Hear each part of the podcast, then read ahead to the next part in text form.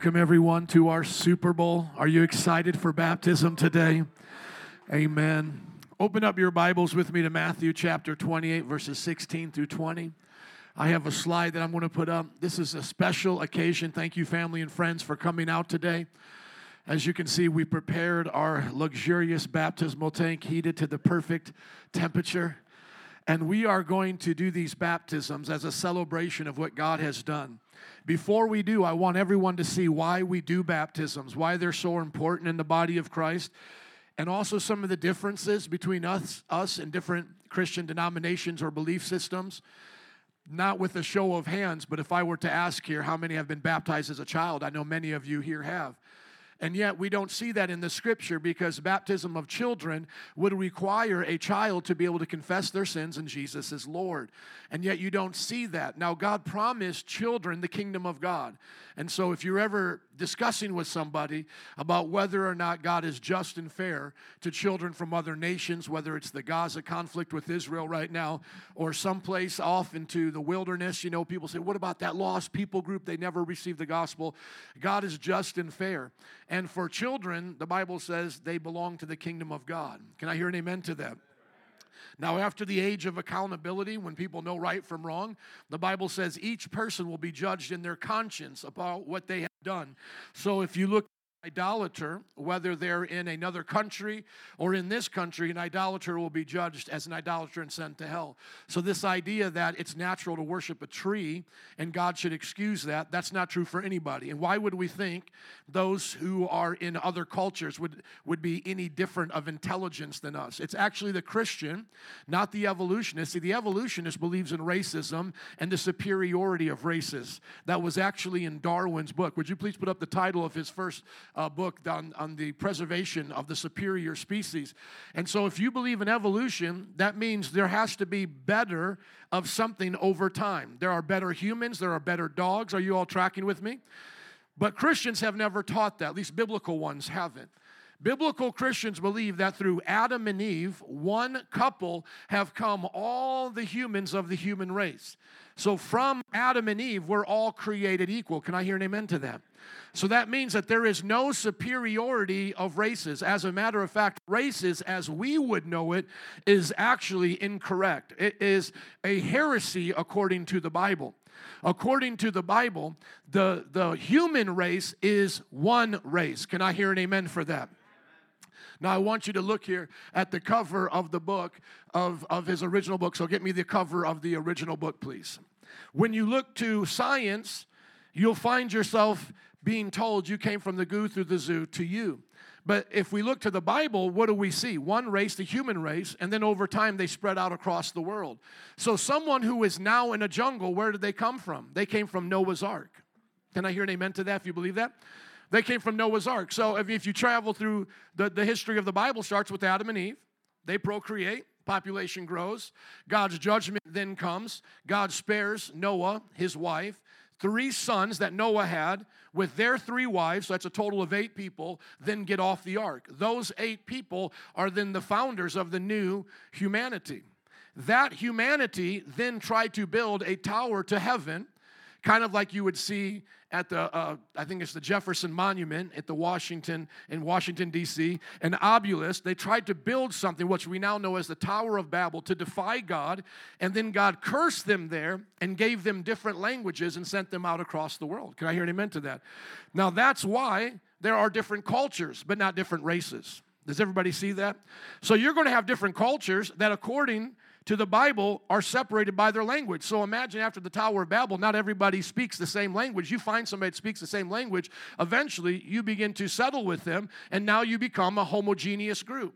That's why there are Asians, Africans, Europeans. We all trace back, even they have found mitochondrial Eve. They put a wrong timestamp on her and believe she's half ape and half human. But there's an idea that all humans came from mitochondrial Eve. How many have heard that before?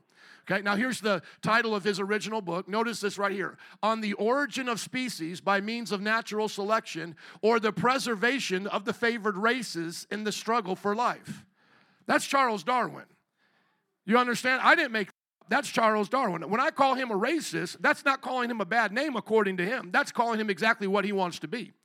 Now, today, your science teacher is not going to be as bold as this. What they're going to do is they're going to tell you what the propaganda that they've been given to blind you to the things of God so that you won't think through the implications. But all you have to do is just ask them in their own worldview what does it mean we came from the goo through the zoo to you? What does it mean that we are now here and the Neanderthals are not? And what does it mean that there are some of us that are different and as time goes on, others of us will survive and some won't? Won't there then be superior races? Hello, can I hear an amen to, to, to that? According to their own belief, weren't there d- eh, deficient races that didn't make it? And isn't there now superior races that did make it? I mean, if you take a Chihuahua with a Rottweiler and leave it outside of Chicago for a while, don't you know one is going to be superior? Do you think there's going to be a lot of Chihuahuas in natural selection remaining in Chicago if that's what it was going to be? No, so all you have to do is ask anyone who believes in evolution, from the, the, the, the, biggest, smartest scientist to whoever you know, is just ask them, do we live in a dog eat dog world? If that's the world we live in, then what's wrong with racism? Then what's wrong with any kind of ism? What's wrong with dictatorship? What's, what's wrong with might being right? See, they have no standard. So now, once again, I want everybody to understand this as we get into baptism. Christianity opposes the world system. We stand on the gospel of Jesus Christ that is being revealed to men and women's heart all across the world. We believe that if someone is in a tribe right now unreached, or whether they lived in the 1700s or the 1600s, we believe that God put in their heart not to worship the creature, but to re- worship the creator. Can I hear an amen to that? How many think people in the jungle are smart enough to realize that the tree they're worshiping didn't come from them? I mean, uh, the tree that they're worshiping didn't make them, rather.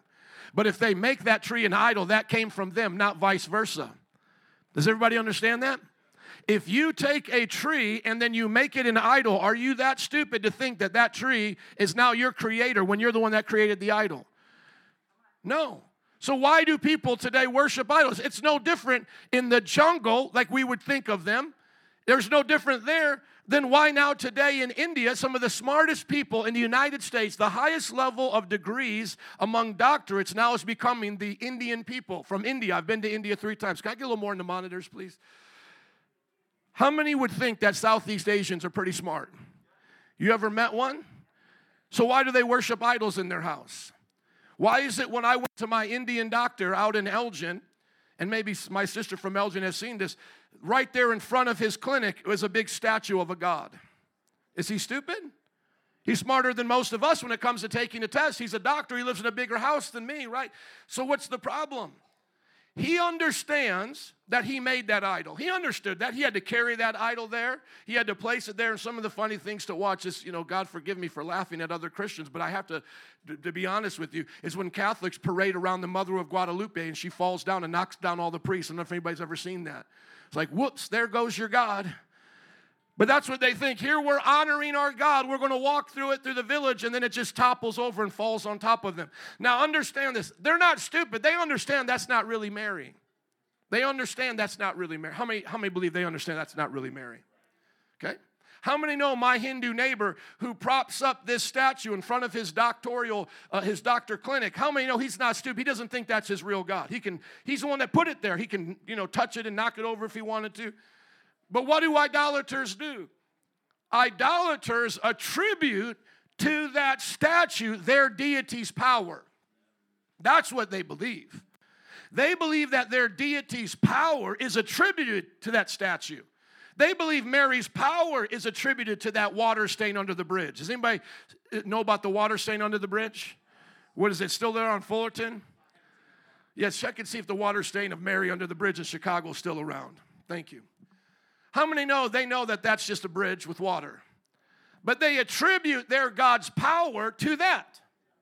So now we come there and worship that. My friends, the heart of an idolater is live and well in our country today. And it's not just found in the jungle. So, when once again, why do we do baptism for adults? We're watching people today renounce idolatry. We're watching people today renounce the, the belief system that they came from an animal. We're watching people accept the biblical teaching that they are God's creature and that therefore they owe God their obedience. The morals of the Bible matter because God matters. That's pretty basic, isn't it? If God did not give us morals, then would any morals matter? No. And then why is our God the true God? Why is this Bible our word of God and not the Quran, the Bhagavad Gita of the Hindus, or the sayings of Buddha? Why is this what we believe God has spoken? Because Jesus Christ is the center of this book, and his death, burial, and resurrection resonates not only in history as an actual event, but also to our hearts today that Jesus Christ is alive. Can I hear an amen? Now, do you look at this man and think he's a stupid man? Do you think he's a foolish man? He's practicing folly, but he's not dumb in the sense of intelligence, is he? He's attributing the power of his God to that water stain. How many here feel sorry for him in a sense? How many would like to introduce him to the God of heaven and earth that doesn't need that to be a conduit of his power? The conduit of God's power is not a water stain on a bridge. The conduit of God's power is the Holy Spirit residing in his disciples. Some of you are like, I didn't know I would be so deeply offended at a baptism service. I'm sorry if your friends and family did not prepare you for an average Metro Praise service. An average Metro Praise service is highly offensive to people who have not discussed these things before, though it's not in, intentionally that way. I'm just trying to help you. I'm asking you, if you disagree with me, we can talk afterward. But is that the gospel? Is that what our Jesus commanded? Go ye into all of the world and find water stains and pray to them and put candles there. If this was important to our God as a means of communication, why didn't He put it here? In the Old Testament, he was so specific. The priest had to wear this, had to dress like this, had to have these clothes. Do you know that if you had bad eyesight, a bruised testicle, sorry to bring that up, gentlemen, but if you had any of those defects, you couldn't even be a priest. So, in other words, the Bible is so specific in the Old Testament about how you get down with God that it talked about men's private parts. And yet you're telling me Jesus forgot that.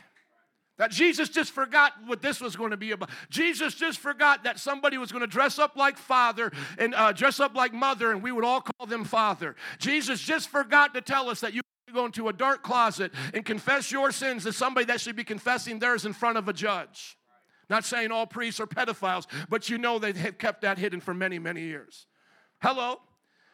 And yet we come to a church like this, and then we get offended at the preacher just telling us what Jesus said. Jesus loves all the little children of the world, red and yellow, black and white. They are precious in His sight. We don't have to baptize children, we baptize disciples. Jesus didn't baptize children, He said the kingdom of God belonged to them. We don't look down on other nations and where they're at because they're not Western or American or first world, third world, developed, underdeveloped. And that's not how we look at the world. We look at the world through the eyes of the scripture. Are you following the commands of Jesus Christ? Why is this Bible important to me and not the Bhagavad Gita? Because this Bible tells me about the death, burial, and resurrection of Jesus, who said he fulfilled the Old Testament and gave us a New Testament. There is no other book about Jesus other than this book that explains it the way that it does. Now, everybody, track with me. Now, you may say, Well, I don't believe in Jesus, and this book was written by men. Yes, this book was written by men and not elephants. What's your point? How many believe books are written by human beings and not elephants? So whoever says that to you like an argument, well, the Bible was written by men. Yes, we believe that human beings write books, not elephants and giraffes and chameleons and whatever random animal I can think of. Can you think of another random animal? A dog, a lizard, a cat. The Bible was written by men. Yes. Do you believe that men can be right sometimes? Can I hear an amen from some ladies here? Did anybody get any Valentine's Day gifts? Could the men get that right, ladies? Can I hear an amen? Men can be right sometimes, can't they? I'm a man. If I write two plus two equals four, is that wrong just because I'm a man? If you're going to throw away every book and say, I don't trust it because it's written by a man, well, there goes your newspaper, there goes your history books, there goes your science books because it was written by men. So now that we've gotten over that, now let's just go to the book written by men. What does it teach us? Well, it teaches us the historical narrative of a person named Jesus. It gives us his genealogy. Hmm, that's different. That doesn't sound like Greek mythology. That doesn't sound like, like Gilgamesh and, and his epics, the Iliad and the Odyssey. That, that doesn't sound like that. Ours starts with the genealogy. How many have read the genealogies before? Don't lie. Did you fall asleep and, and halfway get through it? How many have read all of the genealogies before? Go to Luke chapter 2, please. We have genealogies in our Bible. Okay, well, it's a book written by man that has genealogies. Is there a reason to lie about these genealogies? Uh, Luke chapter 1, then, rather. Is there a reason to lie about these genealogies? Now, scroll on down here. Let's find them here. I thought it was chapter 2, but it must be chapter 1. Let's keep scrolling. It's probably in chapter 2. I was probably right to begin with. Just keep scrolling. Let's go to the genealogies here. How many believe Mary was a virgin? Amen. I'm going to get into that in just a moment, but let's keep going. Luke 3. Sorry, I was off by a chapter. Thank you. Look at Luke chapter 3. How does the Luke chapter 3 teach us about Jesus coming to this earth? Does it say he just appeared out of nowhere, out of some lotus or something like that? No, look at what it says. It says he was the son, so it was thought of Joseph. Okay? And then where did Joseph come from? The son of Heli, the son of Mathat. Does everybody see that? So that's our book, giving you a genealogy. How many know that this Bible was written around that time?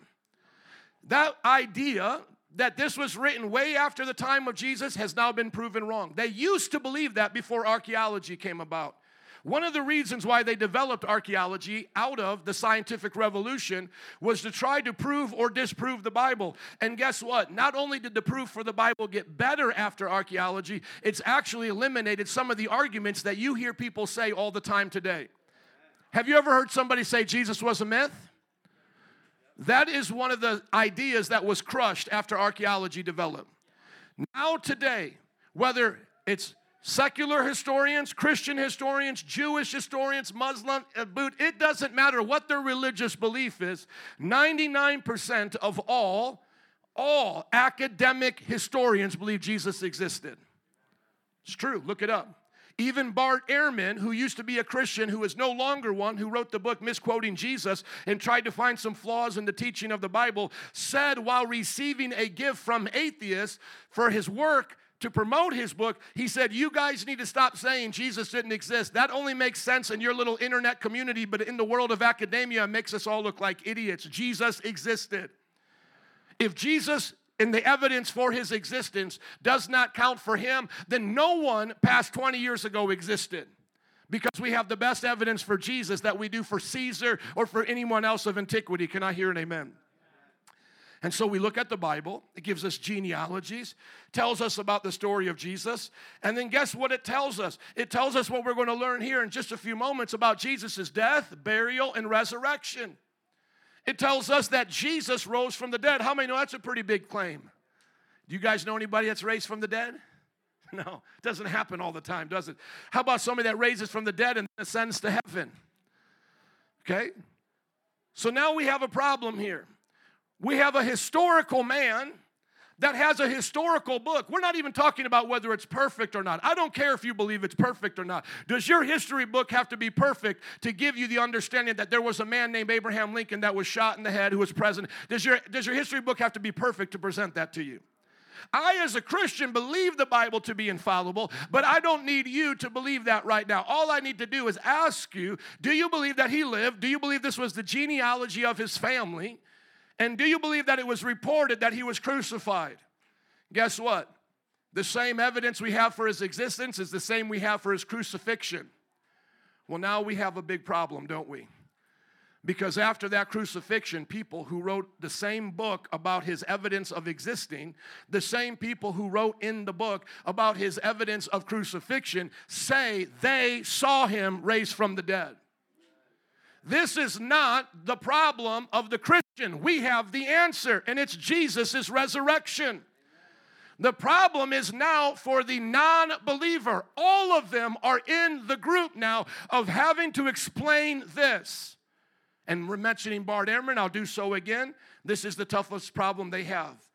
because they have to now look at the book and take the history of it and they actually see that there's a problem, that there's multiple people attesting to his resurrection, and they're the same ones who give us the evidence. And do you know what they have said? Look it up on YouTube. Why would I lie in the time of, of internet? You can do it while I'm talking. Guess what they now say?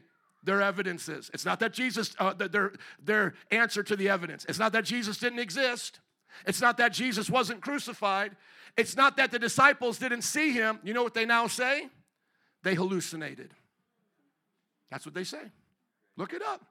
Look up Bart Ehrman explaining the resurrection appearances to the disciples. So now you have a choice. Here you are. Do you believe that the men who wrote this book hallucinated, tripped out on some acid, were so sad that they were missing Jesus that they said they saw him, ate with him for 40 days, and then went out and preached unto their deaths the resurrection of Jesus. Peter was crucified upside down by Rome. Many of them were beaten and fed to lions. You're saying that they just hallucinated this, go out there and start a religion that profits them nothing. They weren't televangelists. They weren't people getting any power like Islamic jihads did in the time of Muhammad. They don't get wives and lands and slaves with the promise of a 70 virgins. These people die based on the testimony we saw Jesus. And then guess what pops into the scene? And this is the one all historians stumble on. His name is Paul. Paul comes around and he's a Jew that admits he used to kill Christians who said they saw Jesus.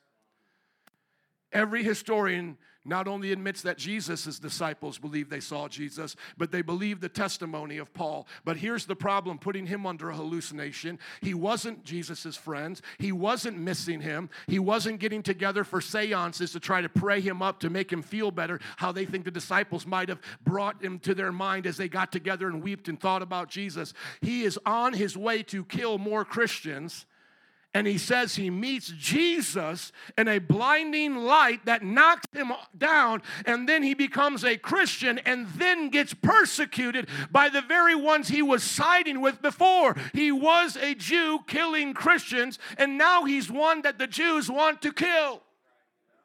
And then he writes the majority of your Bible the New Testament portion of the Bible, the letters of the Bible. When you read Ephesians, when you read Galatians, these are letters Paul is writing to the churches. And eventually, what happens? The Jews try to kill him, and he has to run to Rome to find protection. And then he's now out of the out of the pot into the frying pan, and now the Romans kill him, and they get their way, the Jews, to try to stop him there by the Romans killing him. They make their charges against him. He dies under Nero. So eventually, he gets beheaded himself the Jews get what they wanted, and the Romans try to end a problem. And for 300 years, Christianity went on like that. My brothers and sisters, what we are doing today represents the apostolic faith of our forefathers. I today, I'm thankful I'm in the United States of America, but George Washington and Abraham Lincoln, those are not my people. My people are Peter, James, and Paul. My culture is not the American culture, white boy culture, some of you may say. My culture is Christ's culture. Today, it's not about a party, a political party. Today, it's about the kingdom of God and us seeking it with all that we have. And, brothers and sisters, when we do baptism today, that's what we're representing. Look at your neighbor and say, That was the introduction. Amen. Let's get into the message now. You guys ready for the scripture? I just had to help our visitors here understand the Christian worldview. This is what we believe. Matthew, go there quickly, please. 28 16. Then the 11 disciples. Why is there only 11 disciples here in Matthew 28? Because Judas committed suicide, didn't he? The 11 disciples went to Galilee. This is after the resurrection to the mountain where Jesus had told them to go. When they saw him, some worshiped, but others doubted. Do you notice that right here from the very beginning, our story goes like this Jesus raised from the dead, and still some did not believe.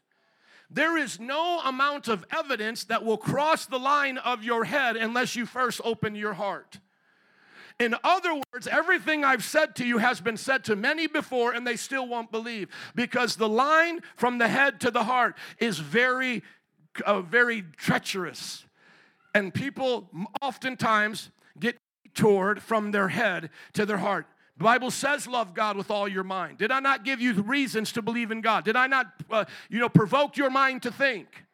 But why will some people get cut off from the head to the heart? Because somewhere in here they'll begin to realize, well, if Jesus is actually Lord, then Jesus needs to tell me what I do when I go home tonight, and I don't want to marry my girlfriend. So, Jesus, you're not going in here. I'll just take the facts up here. That's why I talk to many people and they say, oh, they're a Christian, but they're no more following Christ than I'm an astronautian following an astronaut. Are you listening to me? You can say you're a millionaire, but that doesn't mean you have it in your bank today. You can say you're like Christ and you're following Christ, but if you're not like his disciples, you're playing make believe. And Christianity is not make believe. Christianity is the foundation of all truth. Jesus Christ is the answer to all of our problems. The best scientists are Christians. The best politicians are Christians. The best police officers are Christians, not so called Christians, not hypocrite Christians, not lying, deceiving Christians, but Christians who worship Jesus and follow Him with all their heart, soul, mind, and strength. Those kind of people will change the world for good. Some people say, I don't want to be so heavenly minded that I'm of no earthly good. Anybody ever hear that before? Jesus Christ tells us to be so heavenly minded we change the earth for good. I'm going to say that again. Jesus told us to be so heavenly minded we change the earth for good. Our Father, who art in heaven, hallowed be thy name. Thy kingdom come on earth as it is in where? Heaven is the pattern for earth, and that should be our prayer every day. Seek ye first, he said, the kingdom of God and his righteousness, and then all of these things will be added unto you. You will never waste your life seeking God and his kingdom. God will teach you how to be a mother, God will teach you how to be a father. Oh, to God that our young people were taught how to follow Jesus again in their schools and to know who He made them to be. Oh, to God that we would seek His kingdom and His righteousness, and then the things that we need will be added unto us. It's not found in a religion, it's found in worshiping Jesus. I thank God we're at this church today, but this is not where we stop worshiping Jesus. I thank God that that man believes in Mary, uh, Mary and not in Krishna. So at least he has the right characters. But he's not supposed to be looking for Mary in a water stand. He's supposed to be looking for Jesus in his heart every day of his life. Jesus is asking us to worship him, not water stains of his mother. Are you listening to me? He's asking us to put, his, put our trust in Him. But notice right there, some don't even believe. Here He is, the one they saw die. Most of them were cowards, far, far away. But they knew enough that when you hang there and you slump your head down, you're dead. And just to be sure, when that Roman soldier stuck in that spear and they watched him bleed out, they knew he was dead. And they watched, now notice this, this gets back into what I was saying before. And they watched a man named Joseph of Arimathea. The Bible even tells you where the man was from. Joseph of Arimathea took his body and put him in his family's grave. That means at the time of the writing, if you knew anything about that area, all you would have to do is go around and ask. And that's why today in the Holy Land, they know it's in one of two places. And of course, they fight over which one it is, but it's got to be there somewhere. Can I hear an amen? And we know it's empty. Nothing can convince the heart of the truth of the gospel without first faith and believing. Here they are looking at the resurrected Jesus and still some doubted. Doubt is a form of pride when you no longer submit to what God has said. In other words, you can right now say, okay, Pastor, you gave me a lot to think about. You sure offended me and my aunt and my cousin. You offended all of us because we agree with a lot with those water stain stuff. Okay, that may be true. But listen, you now have to go home and research this yourself. You have to now decide what are you worshiping? What is Christianity to you? I can't force you to go beyond what you don't want to go. As the old saying goes, you can bring a horse to water, but you can't make it drink.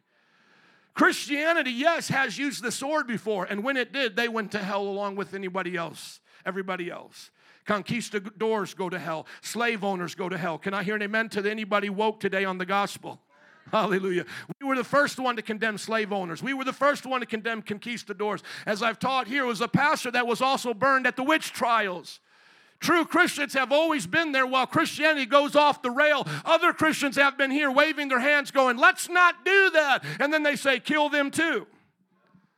So we were there correcting our own. Remember, abolitionists in the deep south weren't Muslims, atheists, or Buddhists. They were Christians like Mother uh, Moses, sojourner in the south in the Underground Railroad. They were Christians teaching that all men are created equal and who the sun sets free is free indeed.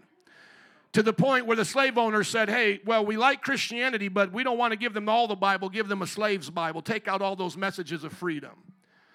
And remember, Christianity grew first in Africa before it ever did in Europe. Can I hear an amen for what God did in Ethiopia and in Egypt? Study the faith of our fathers in, in Africa. And so, brothers and sisters, I can't force you to be a Christian. Just like I can't force you guys to sit down in church. Everybody's up moving. Go ahead and grab a seat and let's get comfortable, please, and thank you. What I can do is give you the understanding of the Bible. And the Bible says they worshiped because he was resurrected and he was worthy. I worship Jesus because he's resurrected and he's worthy. At the age of 18, Jesus Christ made me clean. He took away all my sin. Y'all know what I mean? I used to run for that devil, but now I'm on another level. I live for my man, Jesus Christ, because I know that price is right. I'm a 6'2 soldier from Fort Wayne. Now I represent Jesus Christ in his holy name. To all my people out there, y'all still in the game, Time to make dope dollars and get your fame. You need to get your life straight before it's too late. You're going to find your name upon a graveyard slate. Jesus Christ. He's the man. Amen? When Jesus Christ saved me, I had drugs in my pocket. I was living with a girl that I wasn't married to, and I was a quote unquote church kid, and I believe I knew everything. Within a few moments at my mother's kitchen table, she reminded me why I was where I was. It was because I left the path that God had for me. Everything that she had given to me as a young person, she gave to me again at that kitchen table, and she gave me a choice. And I decided that day to start worshiping Jesus Christ and no longer letting my doubts overcome my mind. The Bible says that they worshiped him. Others doubted. Who are you going to be today? I pray that you are those who worship Jesus. Those going into the baptism tank, they're going to worship Jesus. Jesus then said to them, somebody say to them, not to the doubters, but to those who are worshiping him. All authority in heaven and on earth has been given to me. Therefore, go and make churchgoers of all nations. Therefore, go and make Christian listeners of Christian radio. Therefore, go and sell books in bookstores. Is that what it says? Therefore, go and make nationalism, Christianity, Christian nationalism. Go and make patriots. No, it says, therefore, go and make what? Disciples of all nations, baptizing them See, not a child, you baptize a disciple. If they're old enough to be one, then so be it. But you're baptizing them, those disciples who have made a decision to follow Jesus, in the name, hallelujah, of the Father and of the Son and of the Holy Spirit. When you get born again, those are no longer pictures on a cathedral. That's the God you worship on the inside of your soul. I know the Father through Jesus Christ the Son by the fuego espirito santo in el nombre Jesus. You know the power of the Holy Spirit. You look at those beautiful, ornate things, and like I said, they don't got everything wrong. They just got enough wrong that I don't want to do what they do. But you look at those beautiful, ornate cathedral windows, and it shows you the picture of the dove. Not only do I believe that he came down in the form of a dove, I believe he came down with tongues of fire on the day of Pentecost when the church was established, when we would be different than the religions of the world because our God would be with us because our God's not dead. He's surely alive. Christianity is in a category all by itself. It's more than just a religion, it's a relationship with the creator of the universe who loves us, transforms us, and wants us to go out and change the world. And teaching them, notice this, to obey everything I've commanded you. That's why when I talk to you as my guest here at, at baptism, I'm not trying to offend you, I'm trying to teach you. Those of you who walked into this, uh, this church through those doors, were you not taught evolution in your schools? But did they teach you that Darwin was a racist? No, I'm teaching you. When they taught you that these were all but fables and that you shouldn't put your trust in it. Did you see what it did to your school? They took out the Bible and put in metal detectors. When they took this out, people didn't know their gender anymore. When they took this out, urban violence now accounts for more deaths than a war in Afghanistan. I think we did better with this. All cultures did better with this. All people who base their life on this are blessed. And the Bible says those who forget it shall be turned into hell. That's the Bible. The Bible says those who forget God will be turned into hell. Not only will they go there, they'll become a part of it. May God have mercy on our nation. That's why I'm one of the only ones with gray hair here, because it's working. Young adults are getting saved. When the boomers messed it up, the millennials said, I'll take the baton and run with it. I can hardly get a boomer saved anymore because they're so full of their pride. My dad's a boomer. He lives with other boomers. And, and, and if you're a boomer here, don't get jealous because he's already moved to Florida. He's left the frozen chosen. But listen to me. When I go and visit them in Florida, there in the Del Webb community, and if you're a boomer, you know what I'm talking about. That's, the, that's where you want to be. It's like Disney World for adults down there drive around in golf carts. They got all of their pickle board games or the pickle, you know, used to be shuffleboard, but now it's pickleball. And my dad's 80 something, my mom's 80 something, and they talk to their peers. And guess what they say? We're not ready to talk about meeting Jesus. We don't want to, uh, Jim, don't ask us where we go when we die. Man, you're 80 years old, Jack. When are you going to think about it? Because tomorrow's in the fool's calendar. And the devil, he's a sneaky devil, isn't he? When you're young, what does he come to you and say? Oh, shh, don't think about God. Think about, think about Fortnite. Don't think about God. Think about your video game. Think about your friends. Don't think about God. You, you get a little bit older, and then what does he say to the teenager? Oh, hey, don't think about God. Think about college. Go get your STD. I mean, go get your degree. More college students have STDs than ever before. Look it up. Go, go get your STD. I mean, go get your degree. And then you finally graduate college, you're a young adult, and then what does the devil say to you? Oh, don't think about God. You got to get your career. You got to put yourself first. Go get your career, go get your family. And then all of a sudden, now you got your career, you got your family. And what does the devil say to the middle aged man? Oh, you got to stay busy. The middle aged woman, you're, too busy for church because you got to stay busy for your family. You don't got church, you don't got time for church on Sunday. You got to take little Johnny to the baseball game. You got to take her, your little daughter, to the gymnastics. You got to keep up with the Joneses so you can get your boat at the lake. And then before you know it, you're at my dad's age, like I said in Del Webb and your fellow golfer's a Christian asking you to think about Jesus, and the devil says, You got plenty of time. You're living longer than your generations before. You got plenty of time to think about that. And then you, before you know it, my mother, a grandmother died of dementia. Before you know it, you lose your mind. You're putting a pumpkin inside of a stove, think, uh, inside of an oven, thinking it's a turkey, and you've lost your mind. And God says, You wasted your life. It's too late now. Brothers and sisters, listen to me. Jesus said that what we're doing here counts for eternity. I'm worshiping Jesus. Put the next points up for me, please. And surely I'm with you to the end of the age. Here we are in closing. Would someone come to the keyboard, please? Thank you for joining with us. We're happy that you're here, but we wanted to make sure you understood the gospel. Number one, be an obedient disciple. Number two, worship Jesus and don't let your doubts take over your heart. Have I been in doubt before? Absolutely. But you know what I do? I doubt my doubts. What if God's not real? What if He is?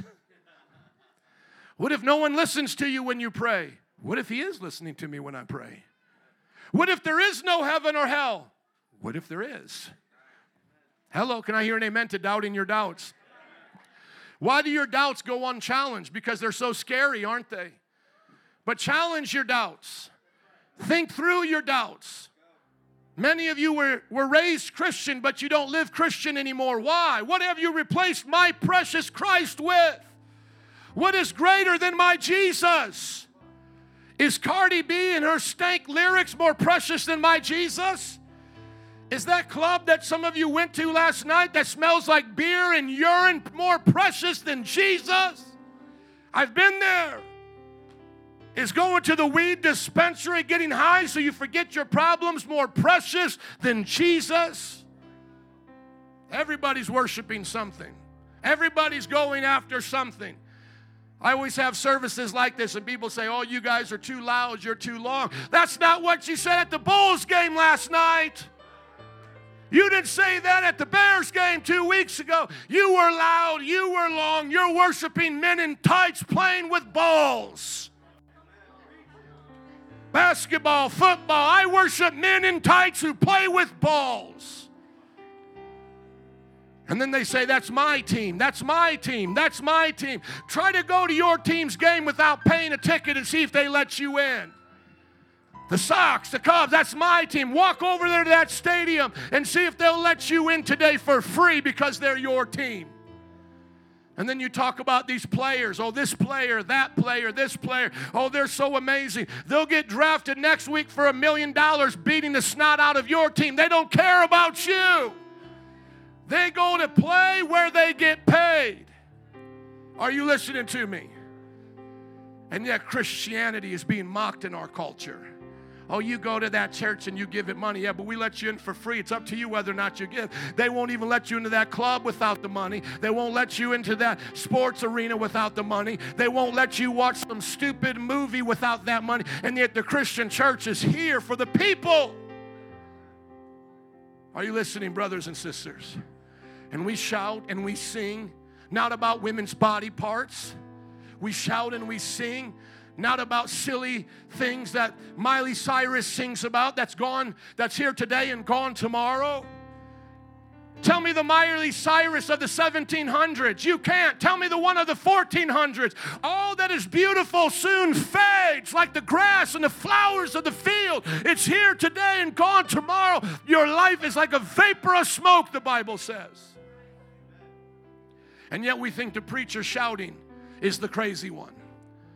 I'm not the crazy one, my friends.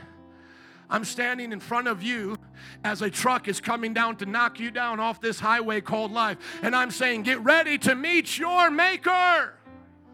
Get ready to meet the God of heaven and earth. He sent his Son. He died on the cross. God so loved the world that whosoever believeth in him shall not perish but have everlasting life. He sent his one and only Son to change us, to rearrange us. And then he told us to walk in his authority. That's why we're not afraid of the world. When they persecute us, when they murder us, please put up the the, the painting depicting the Christians in the, the arena.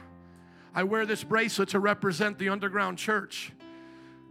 Over 100,000 Christians are at the point of death today because of their Christian faith around the world. Some of the hot spots are North Korea, Iran, Nigeria, India. They are suffering for the cause of Jesus. And yet, notice this like Shadrach, Meshach, and Abednego at the time of Babylon, they're standing in the authority of Jesus, going, Hey, King, do to us whatever you want, but we will not bow our knees. Do you know that I've had to go to gangs with some of our young people and said, if you got to beat them out, beat them out, but you're not killing them because the day of him in this gang ends right now. There's videos of pastors doing it where they actually took them up. Thankfully, they never needed to beat out our guys. But there are pastors going to the gangs going, okay, get your final licks on him because he's leaving this life. He's not joining the other team. He's getting a new life. He's going from a sinner to a saint. He's going from dead to alive. It's time that gangbangers realize there's something worth living and dying for, and it's not anything other than the blood of Jesus. We've had friends and family in this place come from transgenderism to the gender that God assigned them to be, and they get at odds with their family because their family wanted them more to transition and to play Mr. Potato Head with their body parts than to be who God called them to be. We've had people in this church get jumped on street corners like this because they're a part of this. And somebody says, Your pastor said this, or the, you believe this about homosexuals, or you believe this. What are you going to say now? And yet, Christians have always suffered this way.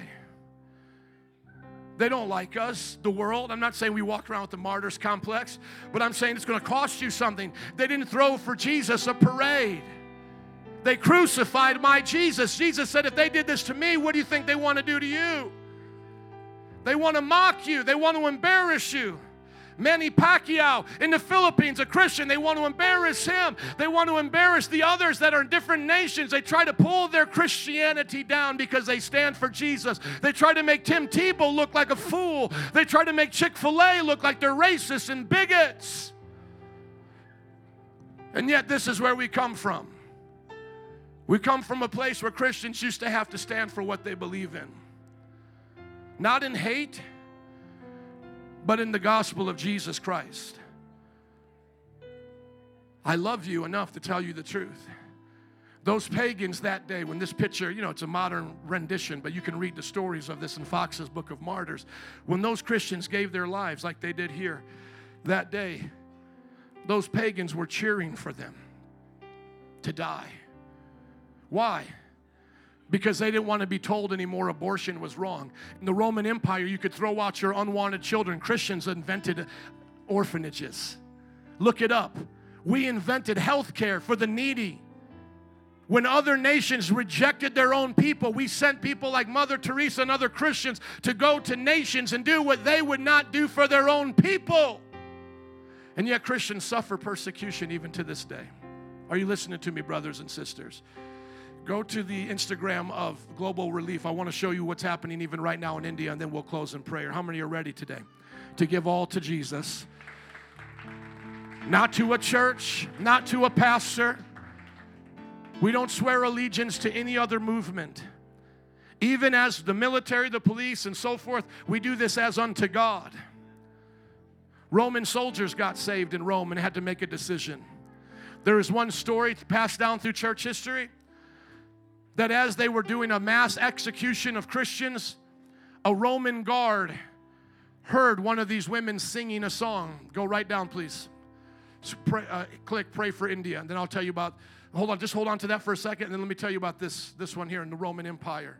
This has been passed down to us that they would kill us in droves.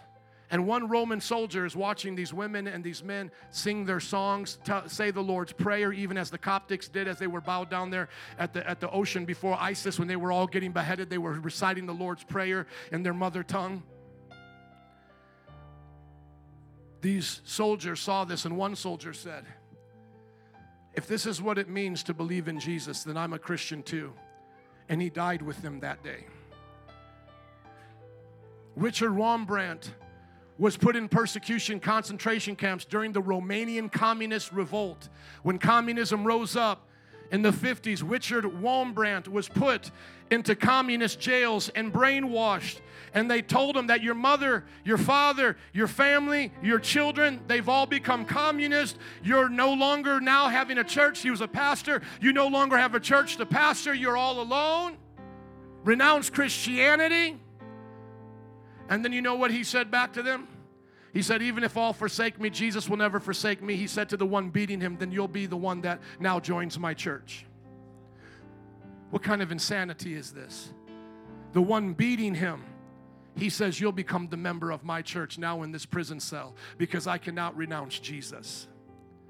So listen, let us just all just draw the line in the sand right now. It's not that we have any agenda to hurt people or to speak against them, to cause violence. But we're just drawing a line in the sand right now. There is not many ways, there is one way to Jesus Christ. There is not multiple genders, there is two genders. There is a heaven and a hell. Not everybody goes into a bright light. Are you listening to me?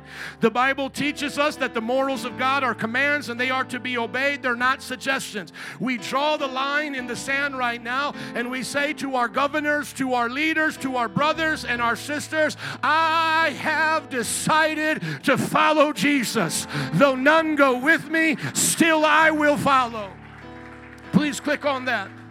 And let's introduce our church once again to the underground church in China. Click on it uh, in India. This is our brothers and sisters being attacked by Hindus, coming into the church, throwing chairs at our dear Christians, beating them with sticks. They do not have the right to defend themselves. Here they are sitting, doing nothing.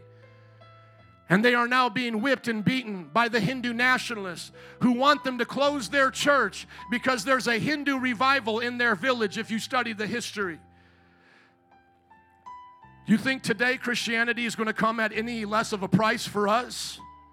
There was a young man preaching the gospel who got shot by a gangbanger on a corner. Thank God he survived. He's now back to preaching. But that church went back to that street corner the following week holding up signs saying, We are not ashamed of the gospel of Jesus Christ. They whip our pastors, they beat them. Look at them beating our pastors and our Christians, burning their churches. Pray for India. This is what we deal with today in our culture on a lesser level. But when you see those go into this baptism tank, you may celebrate, but a culture may hate. Does everybody get that? Because now they've become marked by Christ. In this church, being a Christian actually means something. It means we follow the commands of Jesus. Can I hear an amen to that? That means we stand on the commands of Jesus. Once again, we want no harm towards anyone but we want the commands of Jesus to be preached and to be taught. Amen? And then lastly, we trust Jesus that He's with us to the very end of the age. Let's read that scripture again together. Go back, please. Start with me in verse 18. All authority. One, two, three. All authority in heaven and on earth has been given to me. Therefore, go and make disciples of all nations, baptizing them in the name of the Father and of the Son and of the Holy Spirit, and teaching them to obey everything I have commanded you. And surely I am with you always to the very end of the age. If you believe God is with us in 2024, would you stand up? Come on. Give a hand clap for almost 20 people getting baptized today. Come on, somebody say, Thank you, Jesus. People coming from all different cultures and backgrounds to Jesus Christ. Hallelujah. Gloria a Dios. Gracias, Señor. Thank you, Jesus. Thank you, Jesus. Band and altar workers, would you come quickly as we begin to pray? And then we'll transition into baptisms. Thank you for your patience. As we transition to baptisms, it's going to be crowded, it's going to be busy. But we're going to ask that if you need prayer and you need to accept Christ, you'll find a prayer worker. These are not your priests, these are just your brother or sister here to help. They're here to help encourage you, just like the original disciples, so that you and I might be together in heaven. When judgment comes, we will be right with our God.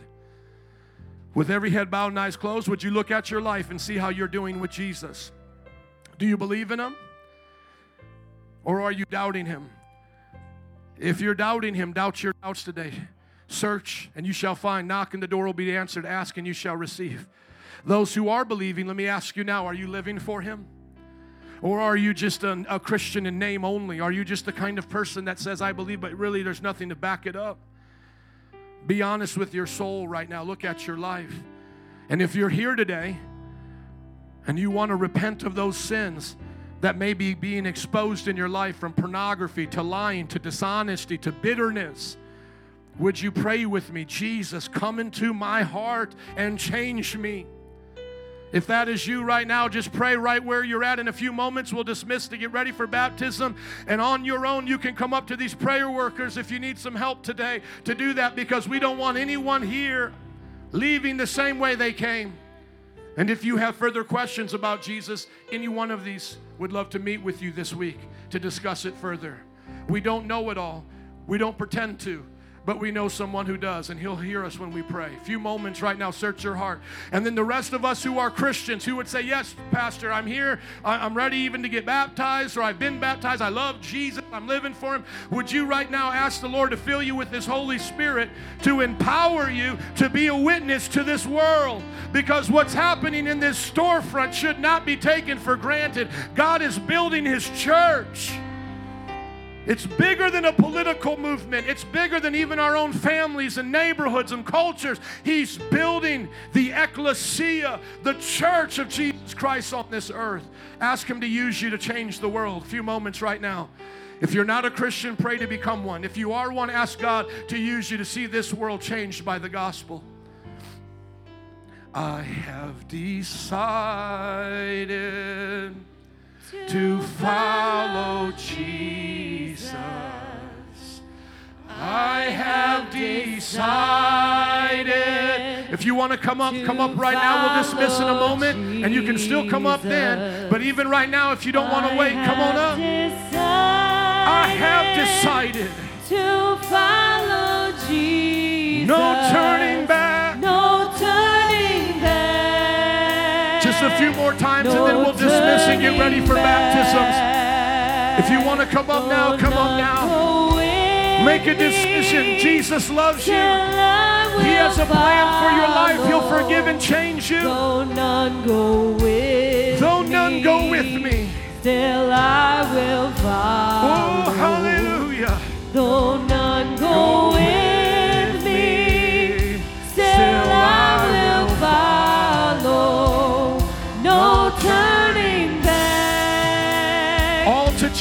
I surrender. back. And All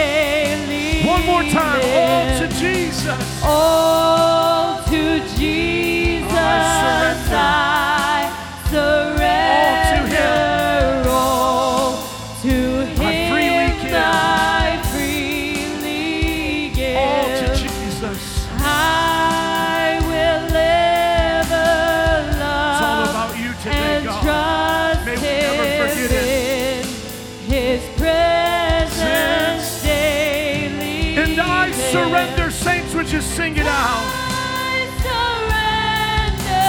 If you're a true Christian today and you surrender all to Jesus, would you say it now? I surrender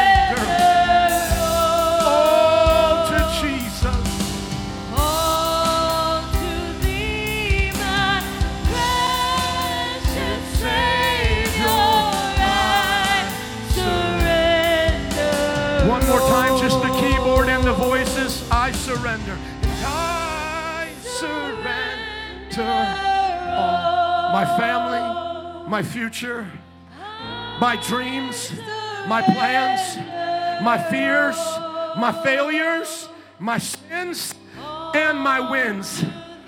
All to Jesus.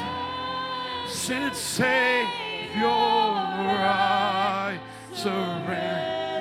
One more time, if you mean it today from your heart, I surrender. And I surrender. Take the wheel, Jesus. You're in control. Surrender. We surrender our nation to you, God. Have your way in this political turmoil, God. We surrender our streets, our neighborhoods, all to Jesus. You alone are worthy. Hallelujah. If you believe he's the King of Kings and the Lord of Lords, would you give him a hand clap of praise and shout his name, Jesus? Jesus! Jesus.